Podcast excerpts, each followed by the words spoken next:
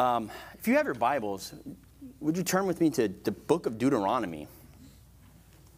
Book of Deuteronomy, chapter 7. I want to read this real quick. Deuteronomy chapter 7, verse, starting at verse 6. says, For you are a people holy to the Lord your God. The Lord your God has chosen you to be a people for his treasured possession. Out of all the people who are on the face of the earth, and it was not because you were more in number than any other people that the Lord set his love on you and chose you, for you were the fewest of all people. But it is because the Lord loves you and is keeping the oath that he swore to your fathers, that the Lord has brought you out with a mighty hand and redeemed you from the house of slavery, from the house of Pharaoh, king of Egypt. Now, therefore, that the Lord your God is God. I'm sorry, know therefore that the Lord your God is God the faithful God who keeps covenant and steadfast love with those who love him and keep his commandments to a thousand generations and repays to their faces those who hate him by destroying them. He will not be slack with one who hates him. He will repay to him to his face. You shall therefore be careful to do the commandments and the statutes and rules that I command you today.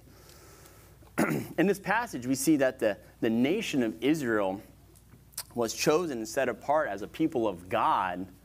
Uh, amongst all the other nations. And we see here that, that this covenantal love and blessing that God has shown on Israel was not due to them being great or, or righteous or even worthy. In fact, it was in spite of these things. The basis for God choosing Israel was simply because the Lord had decided in eternity past to set his love upon them and redeem them from the hands of their captors, the Egyptians. With this set the precedence of them being set apart. God tells the nation, therefore, by, therefore, obey his commandments to reflect on this separation as he brings them out into the world. They were to be holy, for their Redeemer is holy. Therefore, the grounds for their obedience is not in order to make them a people of God, but because they were already a chosen people of God. Their obedience was to flow from this knowledge. Sadly, as time progressed, Israel continue to disobey the commands of God and go into idolatry, and they would be judged, and they would repent and turn back until 586 BC, the unthinkable happened to the nation of Israel. Judah was sacked, Jerusalem was ransacked, Israel was taken into captivity, and the temple was destroyed just as the Old Testament prophets predicted. But as they predicted as well, for 70 years they would be in captivity, but be returned. When they came back to Israel, they had a, a pious fervency in order to not go into apostasy again, to go into idolatry again. And there arose groups that um, were pious to the Old Testament ways, known as the Hasidim, and from this group, we know of, a, of another group that formed, known as the Pharisees. And in order to keep from breaking the commands of God, they, they added extra man made laws in order to be a, a hedge, if you will, around the laws of God. If the law of God says that you must wash your hands all the way up to your wrists, well, then we will say you have to wash all the way up to your elbows. If it says not to walk more than a, so many feet, we will, we will cut that in half. If you are careful to obey the laws of man, then you will definitely not break the laws of God. I would say that the, the motive behind this was, was good, but so it developed during the intertestamental time into the first century Jewish emphasis on orthopraxy, proper, proper behavior and practices, over orthodoxy, right doctrine and belief. The Jewish people had lost the reason as to why they were obeying these commandments. The average first century Jew in the land of Israel had zeal without knowledge, hope without understanding, and religious practice without clear theology. Legalism had set in and was the mindset of a first century Jew. And the covenantal love of the Lord had long been removed as a basis for obedience to God. And you fast forward to the end of the first century, and the pendulum has somewhat swung in a different direction. There had arisen within the church false teachers. Uh, we don't know who the false teachers are, uh, during this time, but most likely there were Gnostics who, who didn't have an emphasis necessarily on deeds and works, but more so on a, a deeper secret knowledge.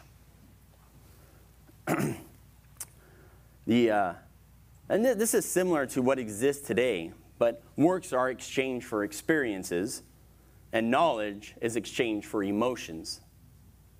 The Apostle John corrects this type of thinking here in our text by reminding this body of believers of who they are in light of what God has done.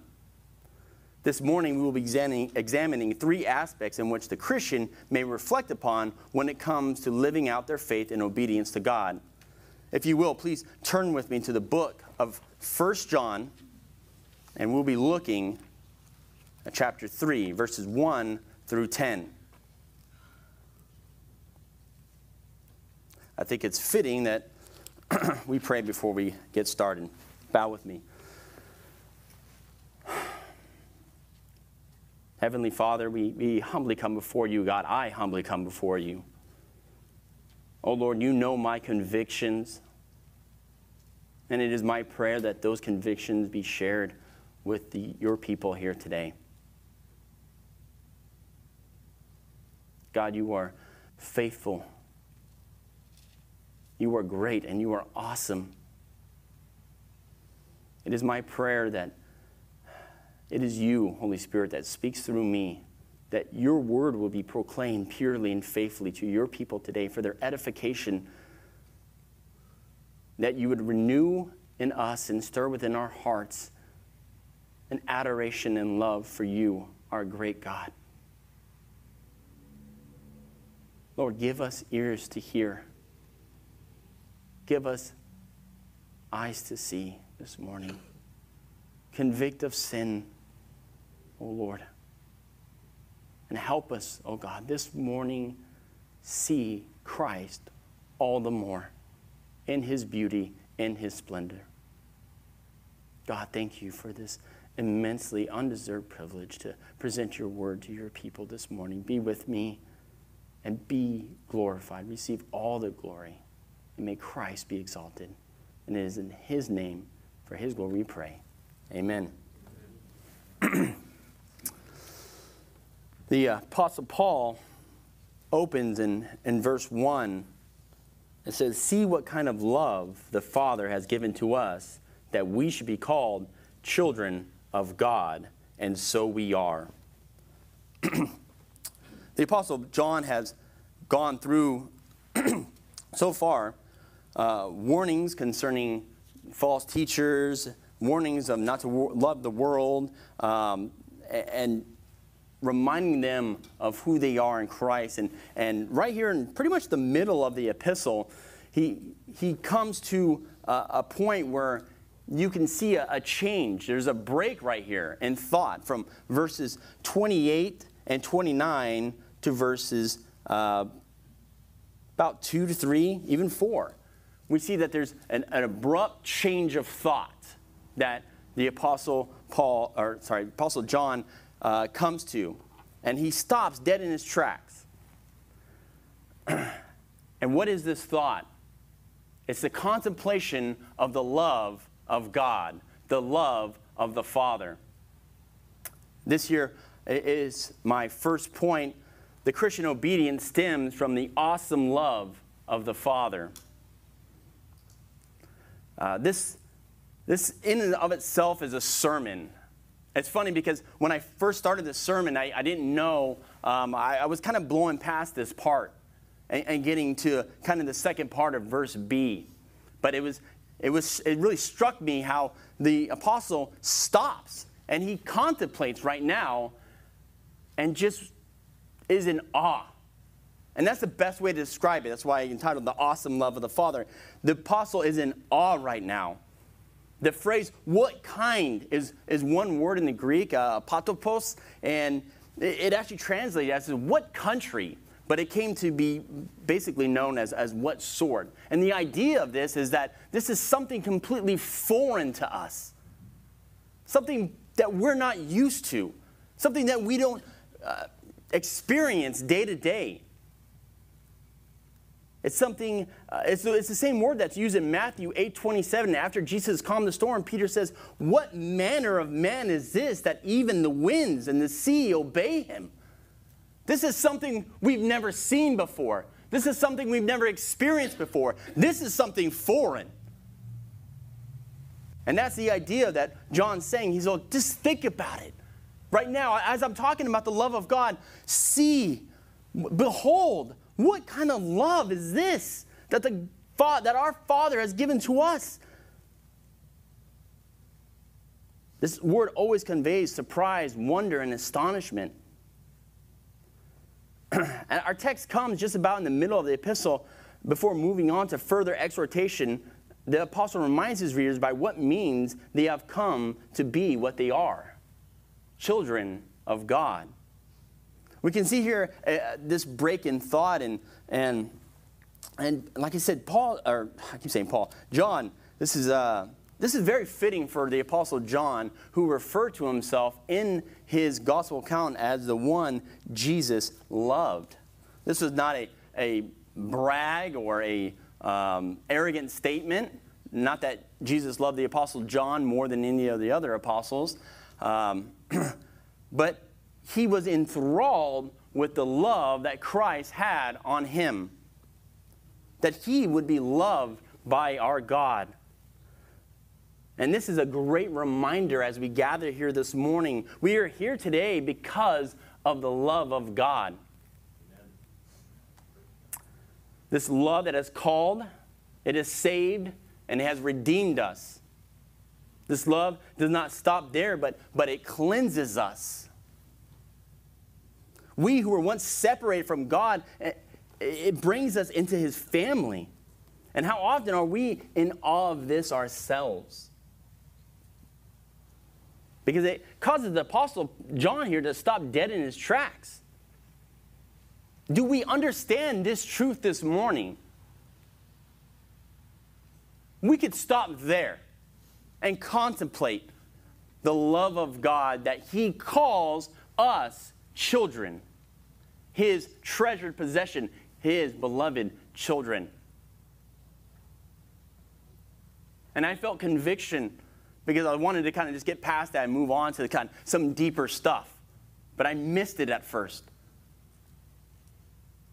We just sang songs about uh, our God, our Father, who has adopted us.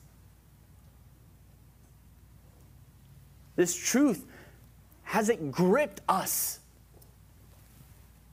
Has it caused amazement in our hearts that we are the children of God? Me.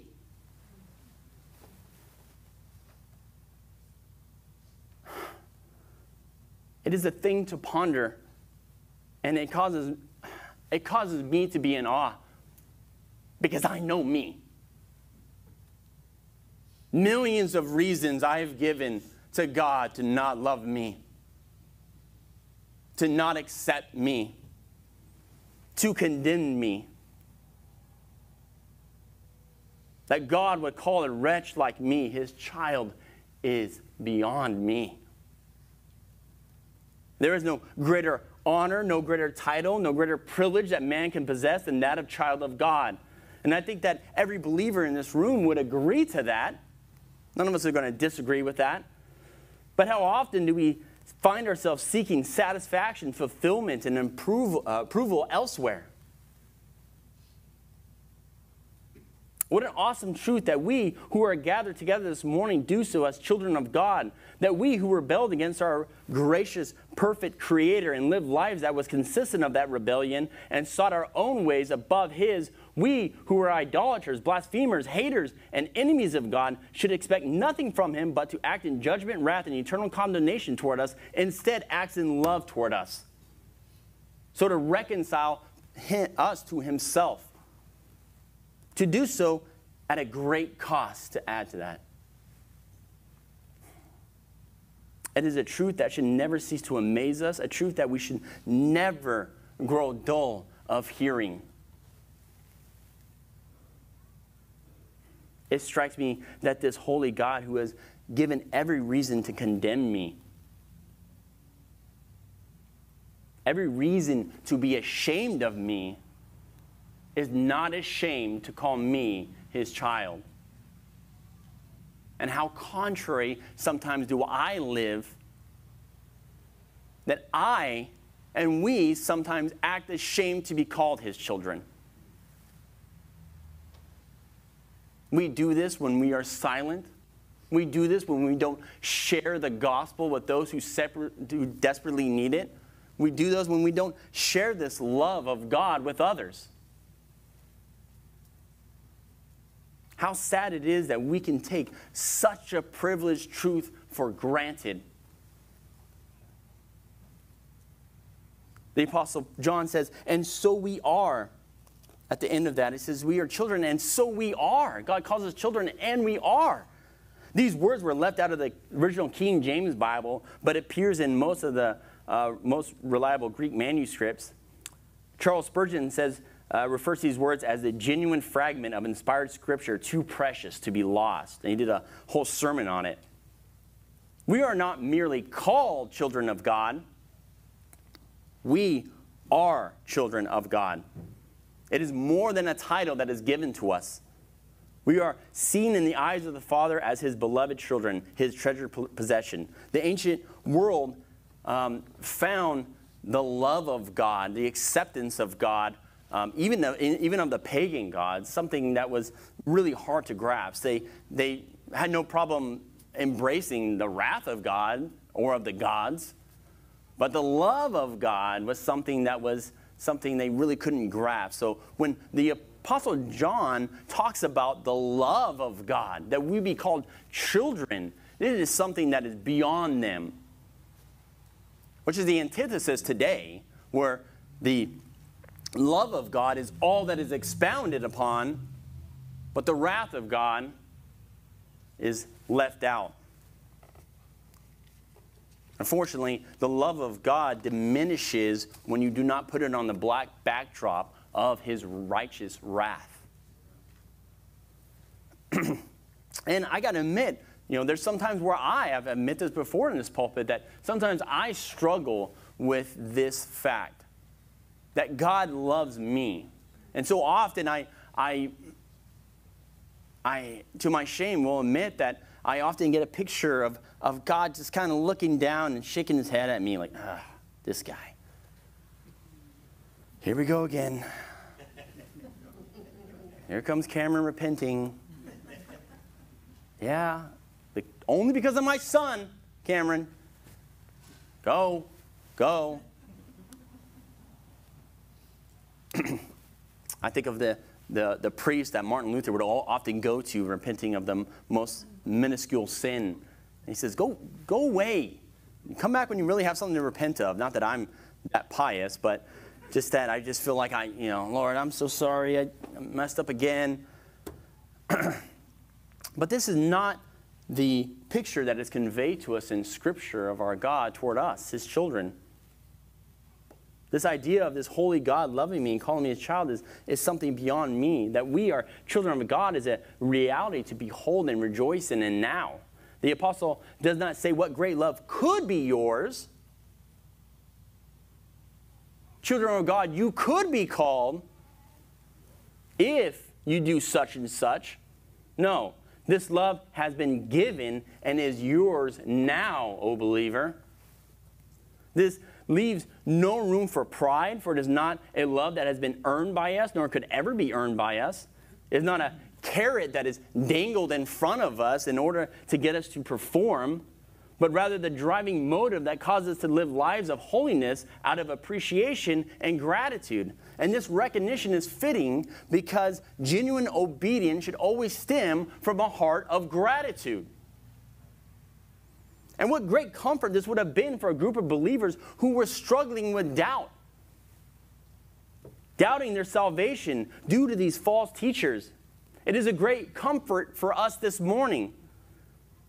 And any good parent knows here in this room uh, that how great we love our children,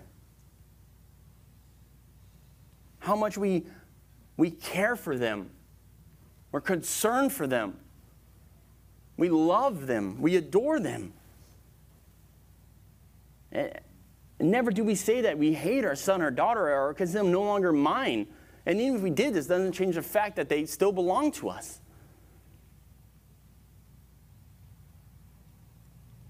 Are we greater? Is our love for our children deeper and greater than the love that God has for us? I tell you this morning that those who believe in that people can come in and out of the faith, can lose their salvation, believe just that. Such a love is fickle and not eternal. Such a love and salvation that is dependent upon me earning the Father's love offers no hope and no guarantee. A great comfort is the doctrines of grace, the preservation of the saints. For the gifts and the calling of God are irrevocable. Romans 11 29.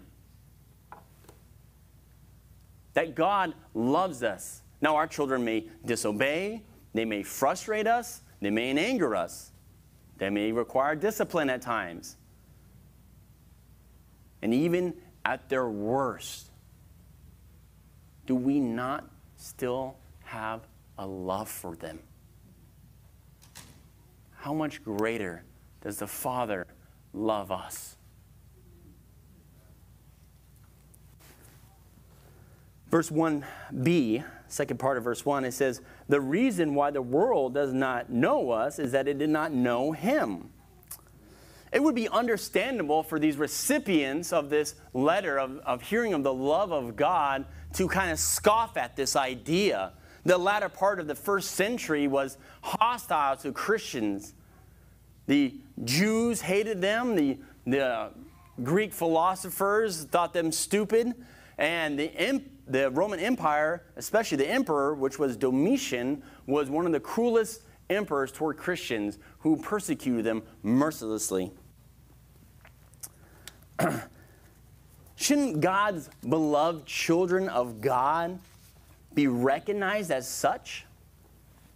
John points out that the world did not recognize God in the work and person of his Son, so would it go that it should not give any such recognition to us. The world's failure, failure to know God is one of John's main themes of his gospel. And they will do these things because they have not known the Father nor me. John 16, 3. John points John's point is that the persecution and hatred from the world that they are, the persecution and hatred of the world that they receive is not evidence that they don't know God or his children, but the very evidence is that they are. In this, we identify with Christ, who in Isaiah 53 3 says, He was despised and rejected by men, a man of sorrows and acquainted with grief, as one from whom men hide their faces, and he was despised, and we esteemed him not. John records in his gospel account the words of the Lord, if the world hates you, know that it hated me before it hated you. John 15, 18, he came to his own, and his own received him not. Actually, that's John 1, 11. Approval from the world should be a thing feared amongst Christians, not desired. And too often, churches go astray, thinking to be uh, relevant to their culture. They put off the, the teachings of God, the commands of God, all for under the, the title of, of fellowship. The light has no fellowship with the darkness. Approval from the world, again, should not be desired amongst the people and children of God. And I tell you, the days are coming and are now here that we will be hated for standing against sin, standing for righteousness, for choosing right over wrong and truth over deception. The child of God cannot approve of the sin in the world that has been put to death in themselves, cannot wink at that which the Father hates. And Christianity today is very timid. We don't call sin what it is. We refuse to call things what it is so we don't hurt people's feelings.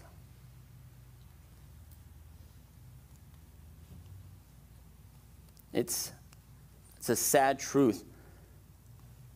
But we can, we can take we can take hope and whatever unpleasantries and hatred await us can be we can persevere in this truth for the love of god is far greater and far more valuable than that of the world's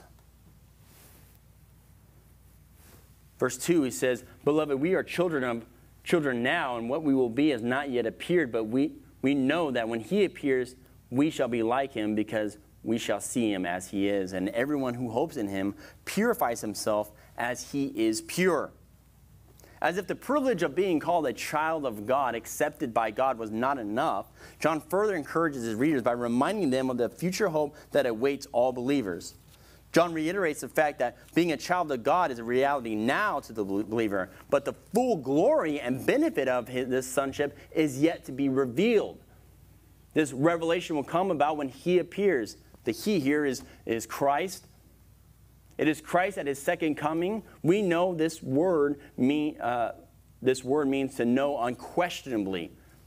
That the, the Christian know, can know and have confidence in the fact that they are a child of, a God, of God now, but can also have that same assurity that when he appears, we shall be like him. It is a fixed hope, a matter of principle. The believer's hope is not without assurance. The text says that we shall be like him. Now, it would be enough this morning just to hear of the love of God, the acceptance of God, the awesome love that makes us children of God. That would be enough. That's enough to cause us to worship and praise Him for all eternity. But this love goes further when he and it would have been it would have been enough to say that when he appears again we shall bow before him ever prostrate worshiping and praise him for all eternity as his servants and slaves. I do not even deserve i don't deserve that. We don't deserve that. And if the text said that we would say hallelujah.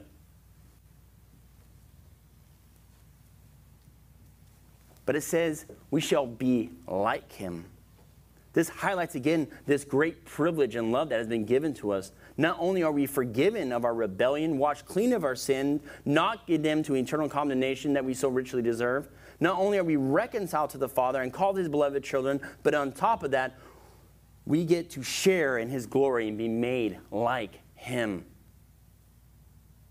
This was the Father's plan from the beginning inaugurated by the Son, Romans 8:29. For those who he foreknew, he also predestined to be conformed to the image of his Son, in order that he might be the firstborn among many brothers. Such a thing is, is too much to fathom. We're in awe of this because we can't fathom this, this great truth. It is unfathomable, but that's the kind of love that we're talking about here. For those of us who have this hope of this future likeness, will reveal it by being conformed now. the text, John says, and everyone who hopes in him purifies himself as he is pure. Sorry, little gift of the valley, coming back to the valley. there is no greater incentive to grow in the likeness now than this future conformity. Dave here is uh, had some kidneys or two, I think. I'm not sure exactly what the um, process is uh, for candidacy for something like that. But if he needs another ki- kidney and he comes in and lets them know that he's pounding about 30 pack a day of beer and refuses to drink water, well, I don't know if he's necessarily the right candidate for a new kidney. this idea those who appreciate the grace and mercy and, and, and, the second chance in life demonstrate that appreciation by living a life of that appreciation now. This idea of putting, uh, purifying oneself uh, denotes a, a putting away or an avoidance of that which defiles us. It is a word that is used amongst the high priests before they were to go in the Holy of Holies and how they would purify themselves before they entered in the presence of God. And that's the idea here Now, you don't wait until you're in the presence of God, you purify yourself before, realizing that where you are going, who you belong to. The reference here is to a moral and spiritual cleansing. And he adds, purify yourself as he is pure. this purification is not based on your standard of purification, on what you have constructed in your mind of what pure is. Nor is it the standard of, of your unbelieving neighbor, of the struggling Christian next to you, of myself, of Phil, of, of any of the elders. This purification, this standard is Christ. And how easily we justify our sins by saying, oh, well, at least I'm not like so and so. How often do we lower the bar to those around us and probably pridefully think well of ourselves? John, nor am I saying that we must be perfect. And I want to make that very clear this morning. John is not saying you have to be perfect. But what he is saying is that if you belong and you're a child of God, you, be, you should be striving to be more like the one who is. Though it may be an impossibility here in this life, what comfort to know that this love that began a good work in you will bring it to completion the day of Jesus Christ. Philippians 1 6. He goes on, verse 4. this will be our, our second point. He says, Everyone who makes a practice of sinning also practices lawlessness. Sin is lawlessness. After contemplating this great love that makes us children of God, John brings back this theme that we discussed in verses 20, that was discussed in verses 20 and 29. The distinguishing marks of a child of God is the practicing of righteousness. This idea will be further developed in verses 7 through 10, but in verse 4 through 8, we will look at our second point. The grounds in which brings about a life of obedience is the atoning work of the Son. The atoning work of the Son. John employs two different words here for disobedience to God. He says, he calls it sin and lawlessness. Both these words are synonymous with each other and, and often used um, Psalms 32 1, 51 3, Romans 4 7, Hebrews 10 17. To practice sin was to practice lawlessness. We get that. We understand that now. But in this time, the word sin here to this group of people would have been understood as um, something different than lawlessness. John's community would have understood sin as the breaking of God's commandments, the moral law. But lawlessness might have been better understood as a sin of active or intentional rebellion or refusal of God. The uh, possible, possible reasons for, uh, I'm sorry, lawlessness might have been understood as, as, again, an intentional rejection of God and living in a life that perpetuated that rejection and rebellion of God. Whereas sin was just merely maybe breaking a commandment of God. I know to us it sounds kind of the same thing, and it is the same thing. But to this, first century Jews and, and believers, um, there was, because of these false teachers too, there was a distinction between the two. Uh, these false teachers would agree with John that lawlessness was incompatible with being born of God, what they did not agree on was that sin, defined as transgression of the moral law, was lawlessness.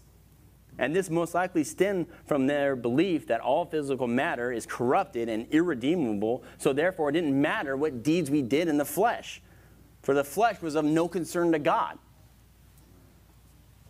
Due to this view, they considered themselves morally without sin or guilt, and it is most likely the reason why, in the beginning of this epistle, the Apostle John says, If we say we have not sinned, we make him a liar, and his word is not in us. 1 John 1.10.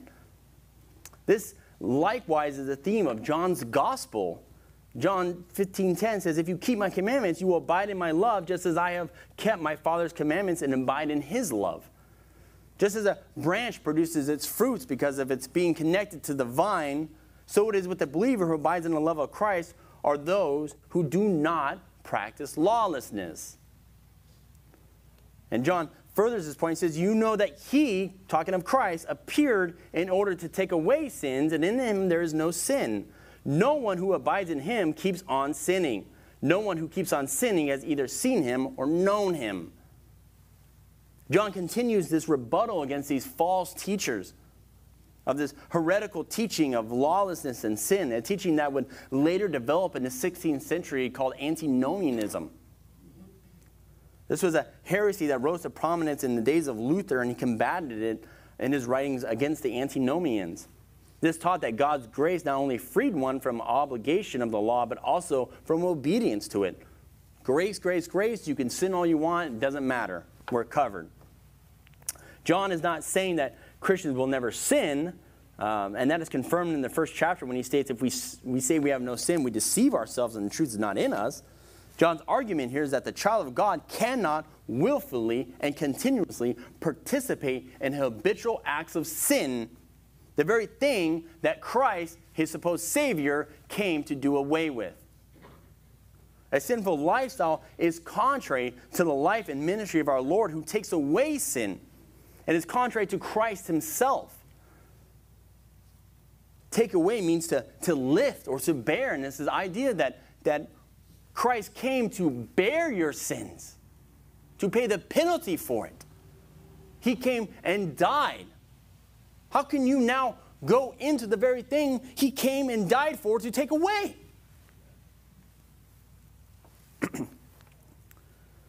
uh, John is I actually is good good quote from Spurgeon here. It says, "If I had a brother who had been murdered." What would you think of me if I daily consorted with the assassin who drove the dagger into my brother's heart? Surely I too must be an accomplice in the crime. Sin murdered Christ. Will you be a friend of it? Sin pierced the heart of the incarnate God. Can you love it? End quote. a sinful lifestyle is evidence that a person has never seen or known Christ. And that's very uh, evident in, in, God, or in John's wording here. It's not that some knew Christ and by their sins no longer know him. John says they never knew him. Those who, who make a confession of faith but continue on in the life of habitual sin and rebellion of God, John says, you may have made, said a prayer. You may have raised your hand.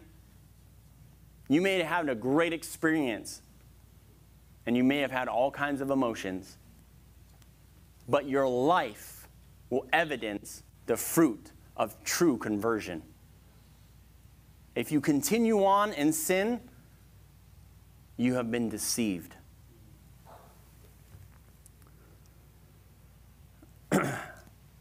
they went out that it might be become plain that they're not of us. John says this of the false teachers and, and false followers. Don't tell me you know Christ and understand what he has done for you when you continue to live in the very thing that he was condemned for, for us. So called Christians today not only support sin, but celebrate it. They claim to love Jesus and then identify with his non judgmental lifestyle. Just up the street here, we have a church that says, Jesus didn't judge, and neither do we. All are welcome. Not only is, is that not true, not only did Jesus judge sin, but Jesus came to take on the judgment of the Father for those sins. To embrace sin or to think little of it is to demean what was done on the cross for us and to treat this cross with contempt. It is these that, the Paul, that Paul, the Apostle Paul refers to as enemies of the cross of Christ, Philippians 3.18. When we contemplate the cross and the precious blood that was spilled for us in order to redeem us, it should bring about a disdain in our hearts for sin. John MacArthur often um, equates you know, in a nutshell, when someone says, I don't know if I'm saved or not, and he just boils it down and says, Do you hate sin? Do you hate sin? Because the true believer hates sin. Not certain sins, not the effects of sin, sin itself. And we hate it because we know what it does. We know what it cost.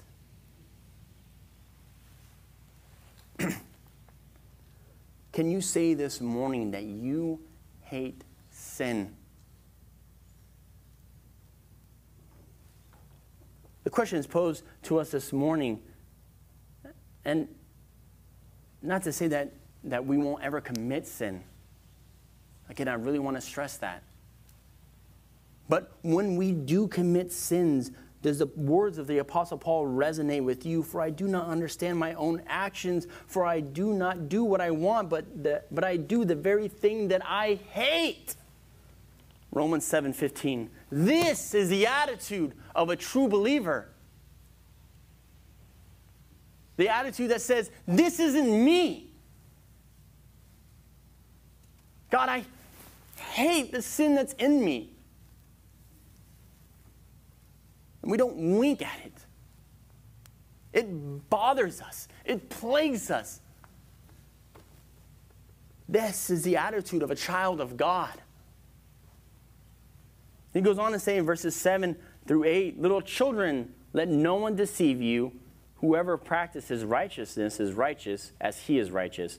And whoever makes a practice of sinning is of the devil, for the devil has been sinning from the beginning. The reason the Son of God appeared was to destroy the works of the devil. Little children in John's name for this body of believers.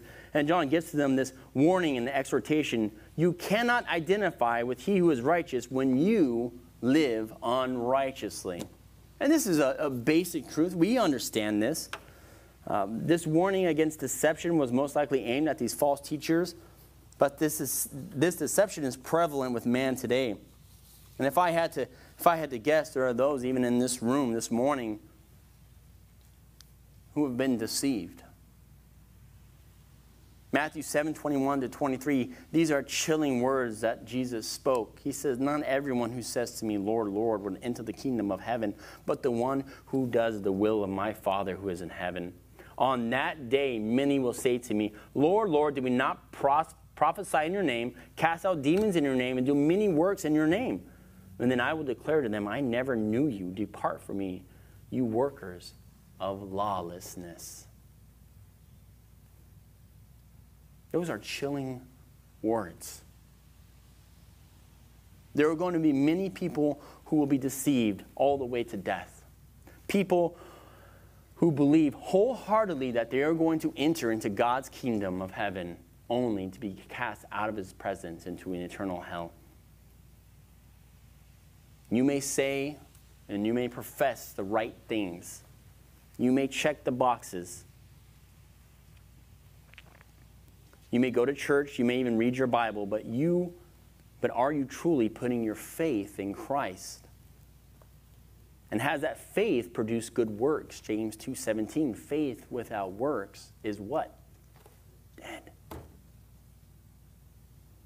Have you truly repented of your sins? Have you truly been born again? Are you a new creation with new desires, born in his likeness?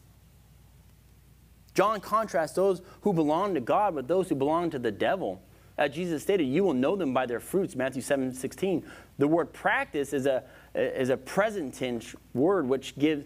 Uh, which again suggests that this practicing, whether it's righteousness or, or sin, is a habitual practice. It's, a, it's not something that happens from time to time, it is practiced. It's a consistency, it's something that continuously goes. uh, those who have this practice of sin in their lives identify with those who belong to the devil, who has been sinning from the beginning. John here again is contrasted between Christ, who has no sin, and the devil, who could do nothing but sin. Satan's whole existence is that of perpetual sin, and those who belong to him will do likewise. When Adam sinned, he handed over his dominion to Satan, making him the God of this world. Satan then accuses and enslaves those who have, been, who have transgressed God's law.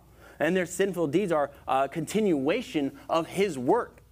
Ephesians 2 1 through 2. And you were dead in your trespasses and sin in which you once walked, following the course of this world, following the prince of the power of the air, the spirit that is now at work, and the sons of disobedience by atoning for the sins through his death on the cross, Christ pays the price for believers, freeing them from this bondage of sin. And will therefore flee from those chains that once held them captive. John here again emphasizes the inconsistency of the works of Christ and those who continue in sin, and yet they think they are children of God.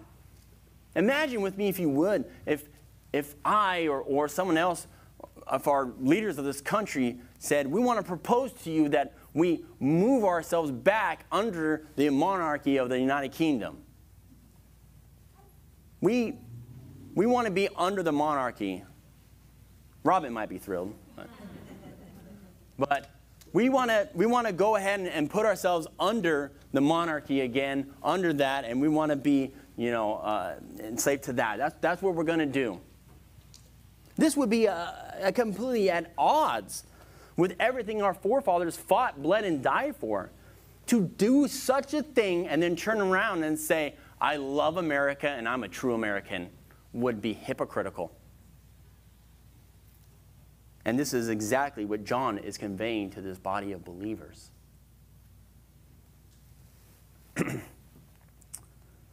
last two verses and our last point. No one born of God makes a practice of sinning. For God's seed abides in him, and he cannot keep on sinning because he has been born of God. By this, it is evident who are the children of God and who are the children of the devil. Whoever does not practice righteousness is not of God, nor is the one who does not love his brother.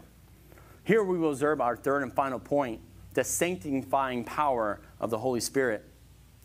Uh, John continues the distinction of the children of God and the children of the devil. And, um, and just as we take on characteristics of, of our parents, or of our physical parents, so we take on characteristics of our spiritual parents, whether that be God or the devil. Uh, further reasons as to why those who belong to God cannot live a life of sinning is because God's seed abides in them. Um, scholars differ on what this means. Um, such Augustine, Luther um, believe that seed is referring maybe to the word. Um, those such as Calvin believe that is referring to the indwelling of the Holy Spirit. Um, I personally think it's a mixture of both. And John here is, is talking about the children of God whose presence of God now dwells within them. It's the moment he's talking of our conversion where the believer is indwelt with the Holy Spirit. It is the Holy Spirit that it cleanses us through the regeneration power of the rebirth. Titus 3 5, John 3 5 through 8. He indwells the believer. Romans 8 through 9. The Holy Spirit sanctifies us. 1 Corinthians 6.11. He produces good fruits in us. Galatians 5 22 through 23. We are new people. It is no longer I who live, but Christ who lives in me. Galatians 2.20. John's usage of the word children here in the Greek testifies to this very fact. For it is different than that of the Apostle Paul. When the Apostle Paul uses the word child in referring to us as children of God, the, most, uh, the Greek word is huios, which means um, it has an adoptive um, connotation to it. Uh, it describes with dignity, a status of position. Um, and this is a legal status, that is um, as a child of God. And this is fitting for Paul, who often emphasizes uh, our adoptive state. John's word here for child, tekna, stresses one's birth or origin, even one's n- nature. The idea here is to emphasize the fact that you are in Christ and there is a new birth, a new creation that has happened, that has taken place in the life of the believer. And this birth happens at the moment of re- regeneration. The old man that was once uh, was once there has died and the new man now lives. 2 corinthians 5.17 therefore if anyone is in christ he is a new creature. The old has passed away. Behold the new has come. There is this very thing this is the very thing that our baptism represents it is the dying of the old self and being raised together with christ as a new creation Just as we cannot expect an animal to behave like a human unless its nature is changed, so we cannot expect a, a sinner to change his nature or to change his ways unless his nature is changed. And John's purpose of using this term coincides with this idea of obedience. And what John is stressing by using this word is that your new birth is of divine origin. It's of divine origin. Your life should reflect this new nature that has taken place in you. um, this new birth in, is in the likeness of God himself. He echoes the words of Paul in Ephesians 4.24, put on the new self created after the likeness of God in true righteousness and holiness. Now, the work of regeneration in the believer is a monergistic work. It, it works by itself. It, it's the Holy Spirit that moves in us. The work of sanctification, however, is a synergistic work. The Holy Spirit works within the believer to conform you to the image of Christ through the process of sanctification, the process of separation, the process of becoming more holy. This is done through the washing and renewing of the mind by the word of God, Ephesians 5:26, Romans 12:2, and the application of it in your life. Jesus said, "Sanctify them, O God, in your in truth. Your word is truth." John 17, 17. Us men who just returned from the Shepherds Conference, uh, have you, do you not return with this this gusto, this invigoration of, of just wanting to, man, get into those books, read the Word of God, hear more preaching, live out that faith. You get, you get a, a jolt of energy when you go to these things. And yes, the fellowship has to do with it. Maybe it's the nonstop ice cream, I don't know. Um, but but it, it really comes down to what, it, what is it? Is that you have been sitting under the washing of the words for two or three days straight. That is what this has come from. The Word of God is of the utmost importance in the life of the believer. The longer we go without washing ourselves, the dirtier we get. The dirtier we get, the less we are aware of the dirt that gets on us. You cannot walk in obedience to the Word of God when you do not know it. You cannot love the God who is revealed in Scripture when you do not know those Scriptures. it is antithetical, antithetical for a Christian not to love the Word of God.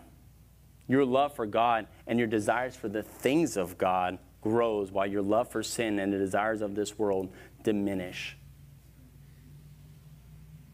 This is the power of the Holy Spirit.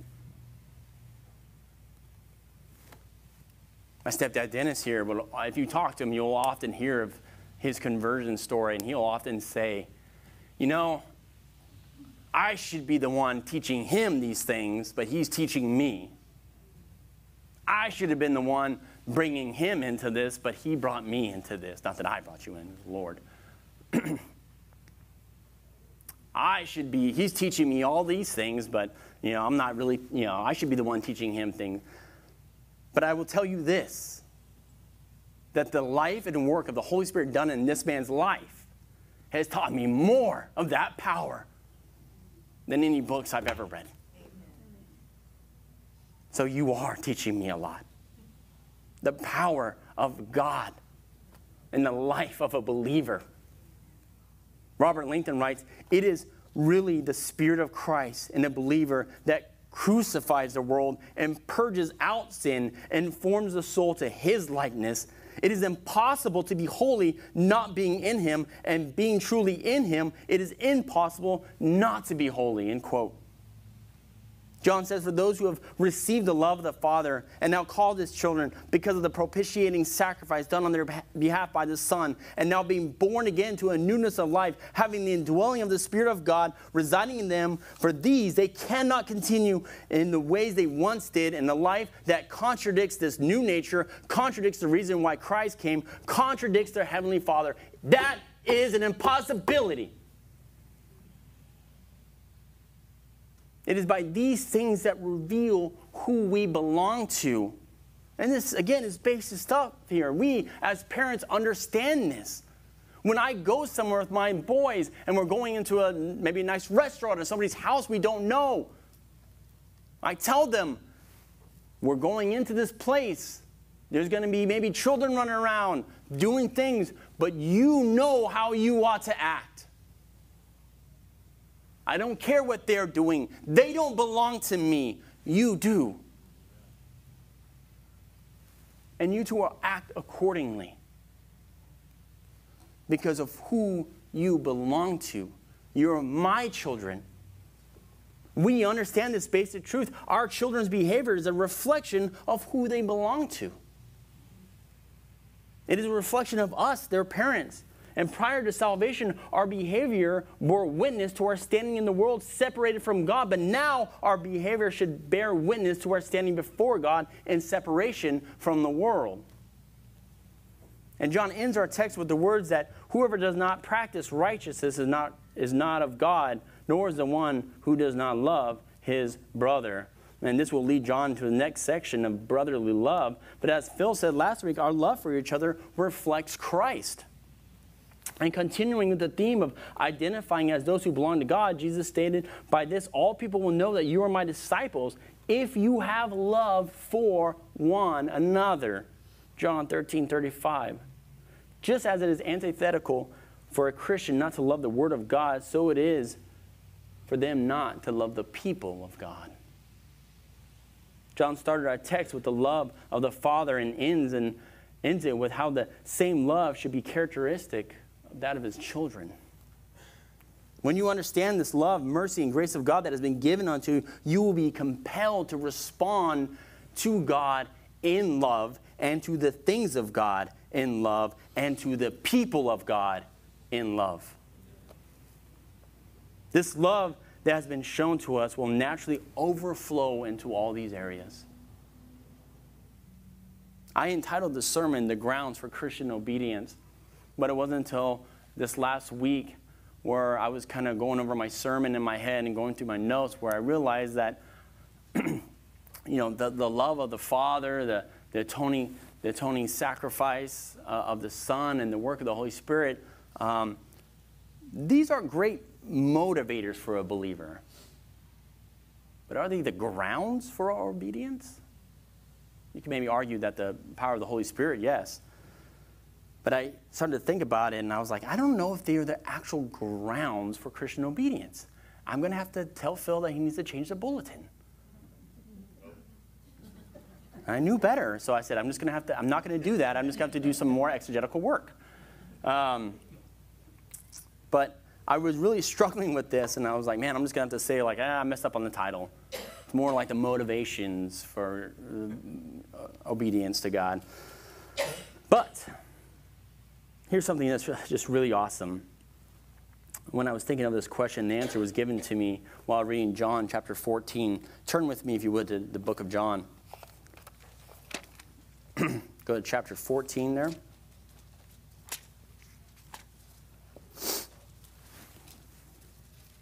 And looking at verse 15, I found my answer for the grounds of obedience. John says, uh, this speaking of Jesus, uh, Jesus says, If you love me, you will keep my commandments. What is the ground for Christian obedience? Their love for Christ. But, turn with me back over to 1 John and looking at um, uh, chapter 4.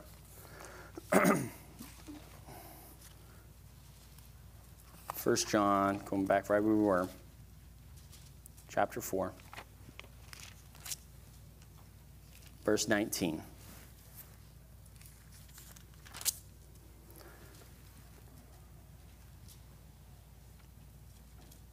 John says, We love because he first loved us. The grounds for Christian obedience is their love for Christ. And their love and the grounds for their love of Christ is God's love for them. I got to keep my title. We love because he first loved us. In closing, this purpose of this book was to warn, exhort, and encourage believers. But if you were here today, I ask that you examine yourself this morning. What are your desires? What are your motivations in this life? What is your mind, your heart set upon day to day? If you are here today and you are outside of Christ, then the warning goes further for you, and the message should have been of great discouragement. You know who you are. You know that there's never come a time in your life that you have been convicted and broken over your sin. Never a time where you have seen yourself as a lost, depraved sinner sitting under the wrath and, of a just and holy God. You have never cried out to God and pleaded for his forgiveness. The greatest act of rebellion against God is a rejection of Jesus Christ and a life that he does not have lordship over. In fact, this is one of the, uh, the first and genuine marks of the Holy Spirit in your life. It is a life that has been believed and submitted to Christ. Examine yourself this morning. Who does your life reflect you belong to? Again, Robert Langton says, Let us not delude ourselves. If we find the love of sin and of the world work strong in our hearts, that the love of Christ, we're, we are not yet partakers of his redemption. End quote. So I plead with you this morning survey yourself. Do not be deluded, not be deceived. Cast yourselves on the mercies of God that are found in Jesus Christ, and do not leave this place without knowing Him. And for us who are in Christ, I hope this message was of an encouragement to you and you rejoice in the triune work of our God, who through his sovereignty calls, purchases, and reveals to us this great salvation done by God, by, uh, done of God, by God, for God. And if you have conviction in your heart this morning, let me encourage you that that's a good thing. Repent and have confidence that we if we confess our sins, he is faithful and just to forgive our sins and cleanse us from all unrighteousness. 1 John 1 9. And let us go out into this week taking with us the call of 1 Peter 1 13 through 16. Therefore, preparing your minds for action and being sober minded, set your hope fully on the grace that will be brought to you at the revelation of Jesus Christ. As obedient children, do not be conformed to the passions of your former ignorance, but as he who called you is holy, you also be holy in all your conduct, since it is written, You shall be holy, for I am holy. And we do this not in order to obtain the Father's love and acceptance, but because we have already attained it. His love, His acceptance by the, by the full atoning sacrifice of the Son to the power of the Holy Spirit, which has taken someone like me who was a child of wrath and making and made me a child of the living God. Oh, see and behold what kind of love the Father has given to us.